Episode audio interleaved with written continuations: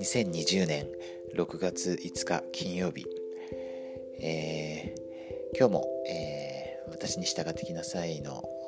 ところから、えー、引用したいと思います、えー、私は救い主と主の福音についての自身の証を精霊を通して得ることができる。アルマは救い主と主の福音についての力強い証を述べどのようにしてその証を得たか説明しました。証をする時アルマは天使を見たり天使の言葉を聞いた経験については述べることをせずむしろアルマ自身が真実を知るために払った代価について説明しました。アルマがどのように真理を知るようになったかということについてアルマ5章44節から51節から何を学びますか？証を得るあるいは強める努力をする上でどのようにしたら彼の模範に従うことができるでしょうか？アルマ5章33から35節48から50節57から60節にあるアルマの教えから救い主について何を学ぶことができますか？えー、アルマはあのー、まあもちろんこうえー、読んでいて分かりますけれども本当に偉大なですね指導者預言者でした、えー、そして、まあ、私たちはこのアルマの教えやこのアルマの模範からあのたくさんのことを学んでいます。で彼がこの、え、46節ですね、え、どうやって真理を知るようになったかこう言ってます、え、身を私は自分でこれらのことを知ることができるように幾日もの間断食をして祈ってきた。そしてこれらのことが真実であるのを私は今自分自身で知っている。主なる神が神の聖なる御霊によってこれらのことを私に明らかにされたからである。私のうちにある啓示の霊によって知らされたのである。あのー、今の、えー、私たちの生きる預言者ラッセレム・ネルソン大官長もそのことを本当に強調されてますよね。あの主の声を聞くようにと。特に今年はあの天の父様と救い主がジョセフ・スミスを訪れてちょうど200周年ですね。その時に最初に、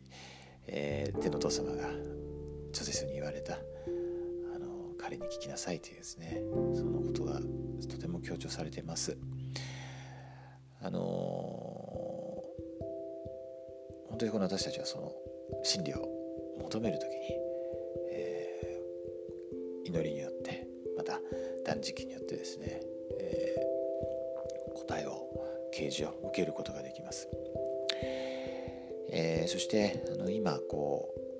うモロモン書をこう読んでるわけですけどこの成分を研究することも、えー、本当に大切ですよね。あのおそらくこれアルマが自分のこの仲間ですよね、えー、アモンたちの伝道のこの記録を作った時に、えー、書きまた、まあ、そのモルモンがですねそのアモンたちのことをこういうふうに言ってます。これ17章のまた出てくると思うんですけどね。17章の、えー、2節にこうあります。えー、彼ら正しい理解力を備えた人々でありまた神の言葉を知るために成分を熱心に調べてきたのですでに真理を深く知るようになっていた。あの成分を研究することであの私たちのその証ですよね。真理に対する、えー、確信といいますか。理解が深まります。あのアルマはですねあのさっきのところではそういうふうには言います言いませんでしたけど間違いなくその経験をしてます、えー、救い主が、あのー、この真剣時代に、あのー、私たちにこう言われたのが、えー、言葉を思い出します、えー、と制約の18章の33節から、えー、36節ですね。最後にこれを読んで終わります。私すなわちあなた方の主でありあなた方の神であるイエス・キリストがこれを語った。このこれらの言葉は人々から人間から出ているのではなく私から出ているのである。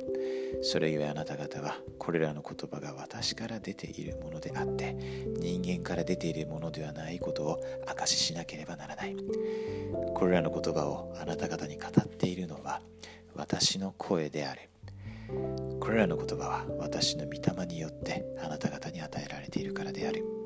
そして私の力によってあなた方はこれらの言葉を互いに読み合うことができる。私の力によらなければあなた方はこれらの言葉を得ることはできない。そのためにあなた方は私の声を聞いたことそして私の言葉を知っていることを証しできるのである。本当にこの成分が与えられていること心から感謝しています。特にこの、まあ、競技と制約ももちろんそうですけどあのモルモン書ですね、えー、本当に心から感謝しています。モルモン書を読むことを通して、えー、この聖典をですね読むことを通して私たちは主の声を聞くことができます。啓示を文字通りですね受けることができます。またその受ける媒体ともなりますね。成分が、私たちが本当にこうした毎日の小さな簡単なことを通して自分自身の信仰と証を日々強めることができますようにそしてそこで学んだことを自分の生活に応用してですねさらに救い主のような生活を歩み救い主に近づくことができますようにそしてその偉大なメシアが、えー、大いな栄光をですね伴ってもうすぐ来られますがそれに向けて自分自身をよく準備し家族をまた愛する人たちをよく備える、